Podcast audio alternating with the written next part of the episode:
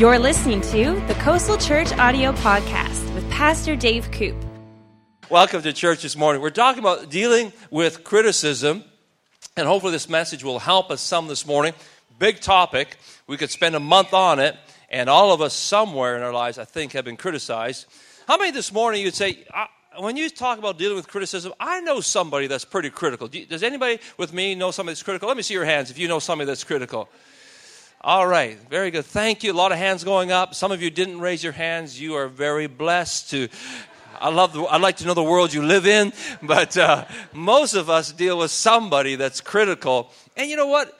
Dealing with criticism is a challenge. At least it is for me. and I'm sure it is for you too. Deal with criticism so let's just look into God's Word this morning, get some insight on what's a good way to deal with it. Because guess what? In life, you're going to get criticized. There's actually what? There's no way around it.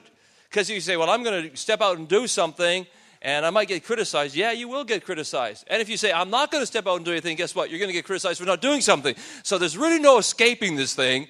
We will face some criticism in life. Criticism is not the problem. The problem is how we respond to criticism. So that's where we need the wisdom. How should I respond to it? Now, what you learn this morning from the Holy Spirit might be totally different than what your neighbor learns. And you may be wishing your neighbor was here learning something this morning. I don't know. But this morning we're going to learn some things about criticism. It is a fact of life, and we need to learn how to work through it and understand it. Jesus said in Luke 6 26, that verse is not in your notes. You could write down the text if you like. He said, Look out if everyone speaks well of you.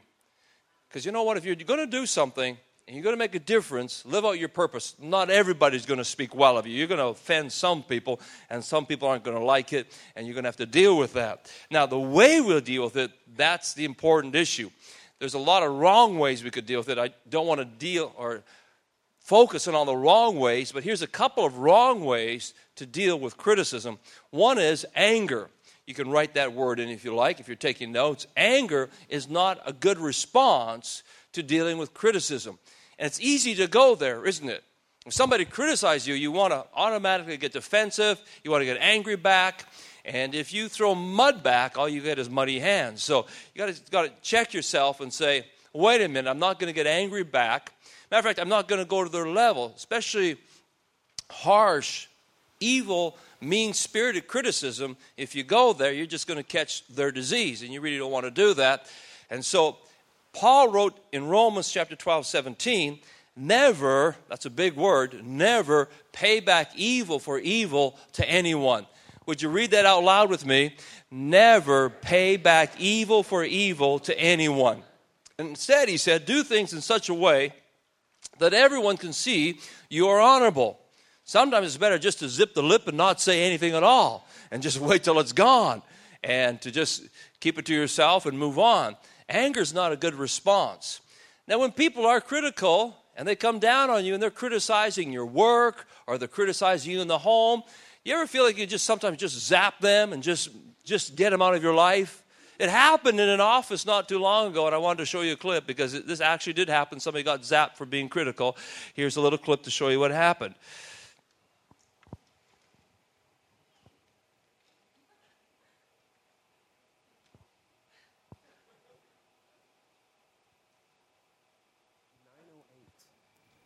That report that was due at 9 o'clock, I just got it.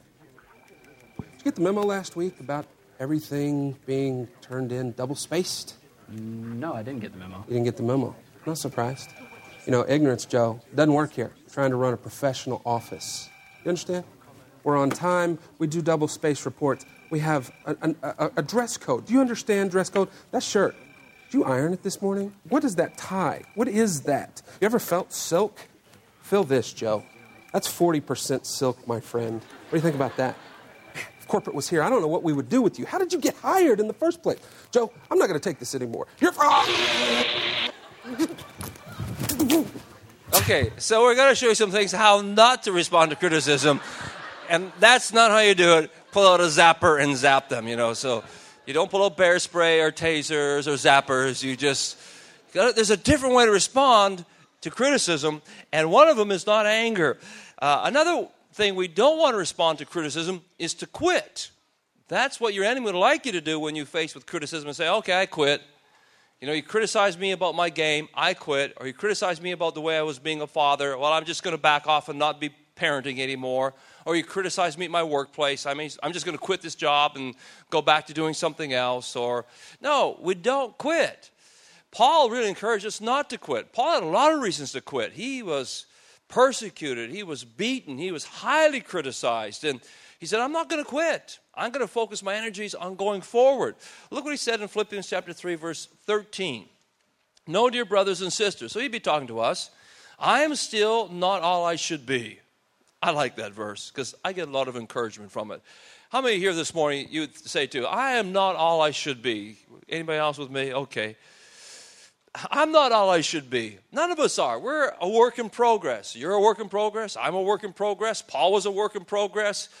And when people criticize us, you know what? They're a work in progress just like you're a work in progress. Paul said, You know what? I've been criticized. I'm not all I should be. I admit that. I got work to do in my life, but I am focusing all my energies on this one thing. You know, when somebody criticizes you, it's really easy to focus your energy and your attention on one negative, slamming, cutting remark. And it could be something that somebody you don't even like, somebody doesn't care about you, and there was just really mean spirited criticism. But guess what keeps looping around in your mind, in your head, is that one mean spirited criticism. And you could have had a hundred other good things said about you or even written about you, but you're thinking about that one thing and your energy goes there. And Paul says, Guess what? I'm not putting my energies there. One thing I'm going to do, I'm focusing on my energies on this forgetting the past and looking forward to what lies ahead. Folks, if we want to make an impact in this world, if we're going to make a difference in this world, at some point or another, we will be a target for criticism. You can't get around it. So, again, it's how do we respond to the criticism that's coming our way? So, what are some white, right ways to respond? Well, first of all, I think we need to understand a few things as we look at when we're criticized. First of all, praise and criticism will tell you a lot about the people and what they believe. Ecclesiastes 7:5 says, "It is better to be criticized by a wise person than to be praised by a fool."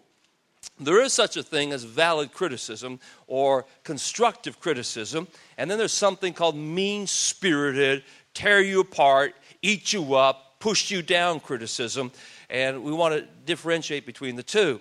When somebody criticizes you, there's some things you can learn about them. It's actually a window to their heart. Praise often reveals what you value most. So somebody comes along and they say, Man, you're looking sharp. I like your hair. I like your outfit. I like the jewelry. I like that. That tells you that they value jewelry, clothing, and so forth. That's what they value.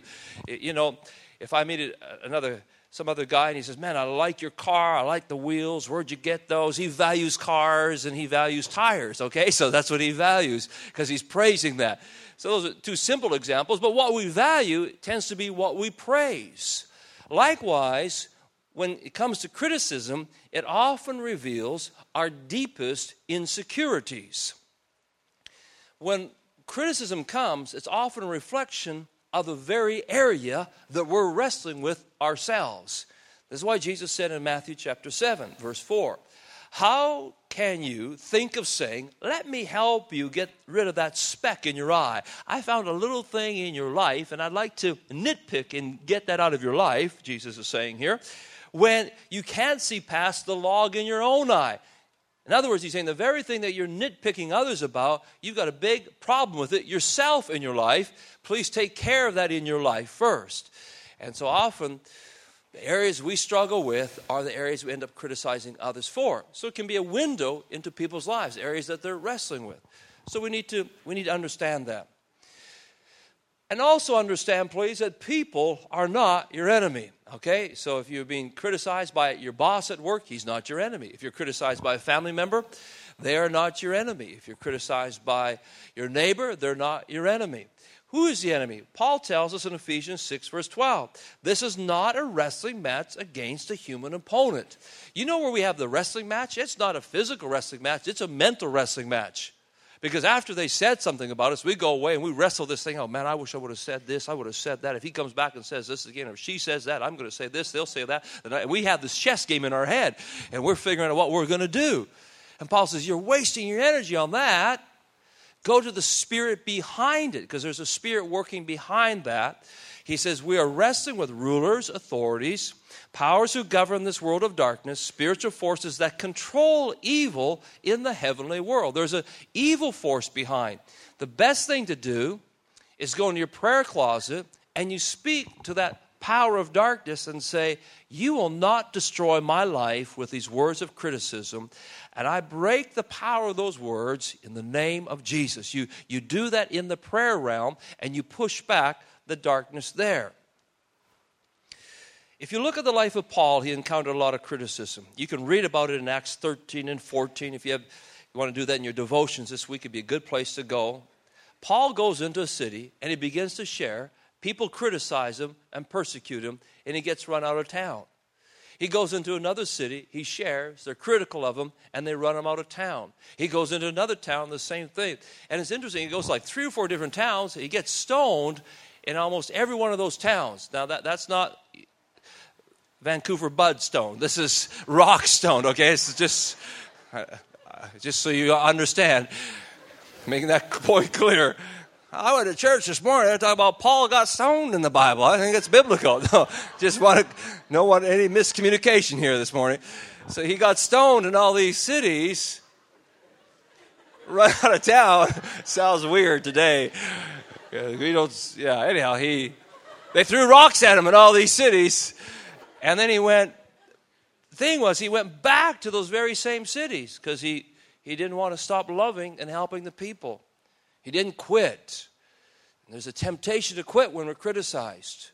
No matter what you do, no matter what your purpose is, you will be criticized and you'll be tempted to stop. Read about Paul, he's a great example. He, he didn't quit when he was criticized.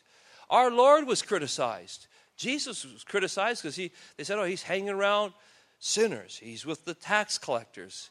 Now, tax collectors, to us, doesn't sound like a bad thing, but back then it was, that was like hanging out with the mafia. He's hanging out with the mafia. He's hanging out with gangs. He's, he's in the bars. They were critical of Jesus for that. They were critical of Moses. Moses was an amazing leader.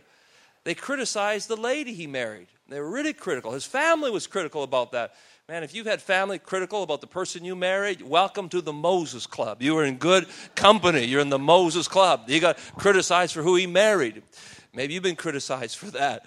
He was criticized for taking people out of slavery, got criticized for what he did, making a difference in the world.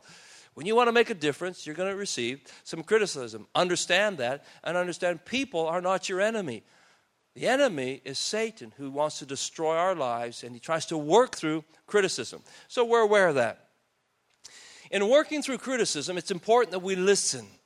Because if we don't take time to just say, I'm going to listen to the spirit behind this, we can react and we just have this knee jerk reaction to the word spoken instead of being in control. And you want to be control and just, okay, wait a minute, what's the spirit behind this? Because there can be valid, constructive criticism that's really helpful to us, and it's a little bit painful, it's a little bit uncomfortable, but we need to hear it. So listen to what the motive is behind it. Are they there to help you, or are they there to hurt you? Some time ago, there was a, a businessman that I had to give a call to, and uh, I gave him a call and I talked about something else, and then he changed the topic completely on me, and he said, he said, I want to ask you a question. Do you ever listen to your messages? And I went, um, no, I, I don't usually listen to my own messages. And he says, well, you should. I thought, oh, he's going to give me a compliment. He's going to tell me how good I was speaking. So I was like, oh, yeah. I said, okay, yeah. He says, he says, you know why you should listen to them? I go, no, why? He goes, because you use I a lot. I counted how many times you used I. And you, you need to really work on that and take that out because it's too much about you. I would, oh, okay. That's not what I thought you were going to say. but you know what? He wasn't mean. He didn't want to hurt me. He honestly wanted to help me. And as tough as it was to hear, it was the truth. I went back and listened to it. I go, you know what? He's right. And he said, I suggest where you can, you use the word we. Now, there's times you need to use it, but you overuse it. You know, that was hard to hear, but it was very good, good advice for me. And so that's valid. And I understood his motive was not mean spirited, there was an evil spirit behind it. It was very helpful. He just got to the point and to the chase and just said, Hey, I'm going to speak into your life. Okay. So what do you do? You got to suck it up, listen to it, and say, All right, he means well. I'm going to apply it. Proverbs says in 15, verse 31 and 32, if you listen, and there's a big word at the beginning of this sentence, if, because you don't have to listen. You could choose not to listen to it. If you listen to constructive criticism, it says, you will be at home among the wise. If you reject criticism, you only harm yourself. So it's important that we take time to listen to constructive criticism, and you will be among the wise. Anybody who's doing great things has had to listen to it at some point. One time, the president of IBM, he said this. They asked him, Why are you successful? He says, Because I do not surround myself with yes men. I surround myself with people that are free enough to speak that something needs to be changed and even about my life, and I'll listen to them. So it's good wisdom there. Proverbs 25 12 tells us, Valid criticism is as treasured by the one who heeds it as jewelry made from the finest gold. So when you have people giving you valid criticism, you need to treasure it. If I have a fine piece of jewelry, how do I treasure it? Ladies, how do you treasure your fine jewelry? Guys, how do you treasure your jewelry? Well, one thing, you wear it, right? And if I have got valid criticism, I need to wear it. I need to live it out. Valid criticism like good, good jewelry, I put into a jewelry box, I keep it aside, I remember it, and I keep it in my life. It's not a throwaway. So, valid criticism is not a throwaway. I'm going to keep it in my life and I'm going to apply it into my life. I remember when I graduated from high school and I went to college to play, I played basketball there, and, uh, you know, I grew up in a small town in southern Alberta, and uh, I, we had a, a good coach, but it wasn't at the near the level that I, I was going to have at college. And it was we hadn't even started our season yet, and Coach Brown pulled me aside and he said to me, you know, David, you you really got to work on some fundamentals. You, you got a lot of energy and a lot of zeal, but you you really are missing a lot of the fundamentals. As a matter of fact, the rest of the team, you go down that end of the court and practice there, and I'm going to work with you over here, David. And so the rest of the team is all doing their, and I want to be over there, you know, with the other guys, obviously. And I'm over here, and he says, Okay, I have to teach you some basic moves under the basket. I have no idea why you didn't get this, but Dave, you, you, you're at square one. And I'm, oh, great. All the other teams down there, and they look back at, there's Koop over there. You know what they were saying? Bless his heart. That's what they were saying. Now, if you missed last Sunday, you didn't get that. So you, you just got to go online and understand what bless your heart means, because that's what they're saying. Oh, bless his heart. Anyhow, they worked. He worked with me, and it was tough. It was valid and it was constructive. But guess what? It made me a much better player. And to this day, I would thank Coach Brown for taking me aside for that half hour and really working with me. So it, you have to listen to the spirit behind it because sometimes it comes across, you go, oh, I don't want that, but Take the nuggets that are in there. Then, what else do we do with criticism? Well, some we should answer. Some criticism you need to answer. You know why? Because sometimes the people that are talking to you, they don't have all the information, and they could be critical about a situation.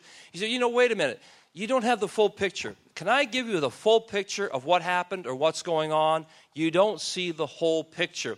And after you give them the whole picture, if they're if they care about you, it'll affect them and they'll change and they'll go, okay, I understand. So there's times you just need to answer that criticism. And then there's other times you need to dismiss criticism. And sometimes this just comes through life experiences that we learn when to answer and when to dismiss it. There's time absolutely just to ignore it. You need to just dust it off and move on. That's what Paul did. He dusted off his feet. In Acts 13, he said, I'm just moving on. I'm dusting it off. And folks, a lot of times criticism, dust it off, move on. Even if they're mean spirit, there's often an element of truth you can pull out of it, but dust it off like Paul and you move on. In Matthew chapter 15, Jesus was talking about the Pharisees who were really critical about him all the time, a religious community. They were always nitpicking with him. And he said, Every plant, referring to the Pharisees, not planted by my heavenly Father will be rooted up. So ignore them. He's actually saying, Ignore what they're saying. Move on. Ignore them. Proverbs 7, uh, Proverbs 9 7 says, If you reason with an arrogant cynic, you'll get slapped in the face. So there's some people you just, it's not worth reasoning with them. You just got to move on. Now, when dealing with criticism, it's really important that you also rest secure in God. Because if you're not secure in Him, it'll really affect you. Your sense of worth and value ultimately comes from Him. If we live to please people, oh, they said this about me, so I'm going to quickly change for that. Oh, no, they said this about me, I'm going to change for them. You, will just be tossed back and forth. But I say, wait a minute, I'm not living ultimately to please people. I will live to please God. In doing so, you'll please people, but I'm going to focus on pleasing God. I was sharing in a small group this week, we were talking about this, and I was getting ideas from this small group. And one of the guys in the group said, You know, I go to God for my conviction. And I thought that was a really good point.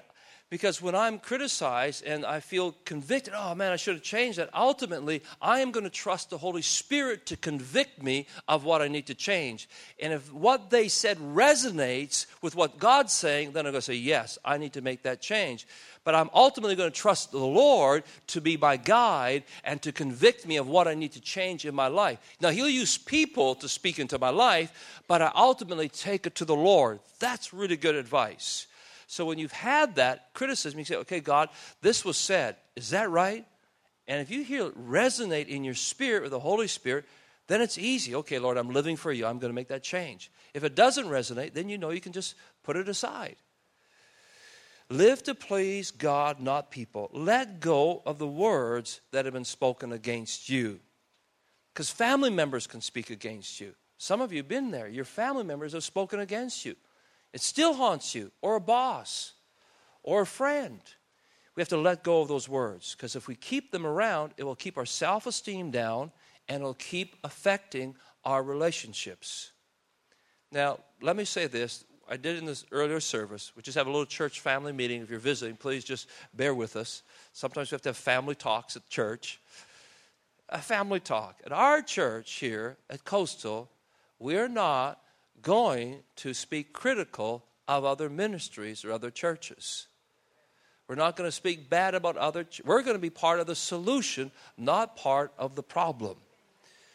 Now, just as much as what you praise shows what you value, what you pray about also shows what you value. And every Saturday we pray for another church here. We'll pray for another ministry here. We'll pray for another country here. We value the nations. We value people. We value churches. This past Saturday, we prayed for More Than Gold. More Than Gold is the organization that's pulling all the churches together and ministries together for the upcoming Olympics. A lot of work going into the Olympics. Have you noticed that? A lot of people are getting ready for it. And the question is, what are we doing as a church to be prepared for it? God would want us involved in that. He's, he, he wants us involved, and He wants the churches united in that. Wouldn't it be great, or will, will it not be great, when all the churches come together for the Olympics and we have one focused, orchestrated effort as the churches work together? So that's what we want to be a part of. And if you say, well, I, if you are critical of other ministries or other churches, I'll share the same thing here as I did at the 930 service. If you want to be critical of other ministries, churches, if you feel that that's your calling, then we're asking you to please find another place to worship because that's not the spirit we want to be of. We want to be the we want to be of the spirit of encouraging and cheering other ministries on. We may not agree with everything, uh, we may differ on some of the minors, but we're going to cheer each other on. Amen?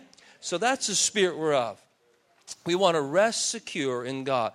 1 Thessalonians chapter 2, Paul said, For we speak as messengers who have been approved by God to be entrusted with the good news. Now look at the last part of this verse. Our purpose is to please God, not people. Would you read that with me? Our purpose is to please God, not people. That's what our purpose is. In our lives, in our jobs, in our homes. And when we do that, guess what? You automatically please people because you're living to please God. Then, lastly, when responding to criticism, we want to pray for our critics. It's easy to respond evil for evil, but if you want to overcome it, you overcome it with good. That's your ace, okay? You've been dealt a hand. God dealt you a hand, and you have an ace in your hand. You have a winning hand. And that ace is prayer. That ace is to love your enemies. That takes you over the top. Again, if you respond evil for evil, all you get is dirty hands. But you can stay in control. You can think about it and you say, wait a minute, I'm not going to respond that way. I'm going to pray for that person instead. Our Lord said this I'm challenging that. I'm telling you to love your enemies. He's, I'm telling you, love your enemies. Let them bring out the best in you. Even your enemy can bring out good in you. Cause, and sometimes what they say, there's a truth in it. You can, you can learn from it. Don't let them bring out the worst. When someone gives you a hard time, respond. Here's our Lord's instruction on how to respond. Respond with the energies of prayer. We all have an energy budget. You have a financial budget and you have an energy budget. Where you spend your energy is really important, whether you're healthy or not. And if you spend all your energy dealing with bitterness, unforgiveness, I'm going to get even, I'm going to get you back, man, that's a lousy place to spend your energy. But if you take your energy, I'm going to pray for that person instead, man, you just went to a higher level and you just won that battle. It's always your way out. It keeps you in the, so to speak, in the driver's seat. Paul said in 1 Corinthians, We have worked wearily with our hands to earn a living. We bless those who curse us. We're patient with those who abuse us. We respond gently when evil things are said about us. Proverb tells us that a soft answer turns away wrath. So the way we respond to it is so critical if we want to overcome the words that are meant to hurt us, or even sometimes words that are well meant, but they come across like, oh man, that's hard to swallow. So let's think about when people criticize us, let's not use it to bring us down. Let's use those words to take us further for the purpose that God's called us. Thank you for listening to this podcast. If you would like to download free notes from this message, then visit our website, www.coastalchurch.org.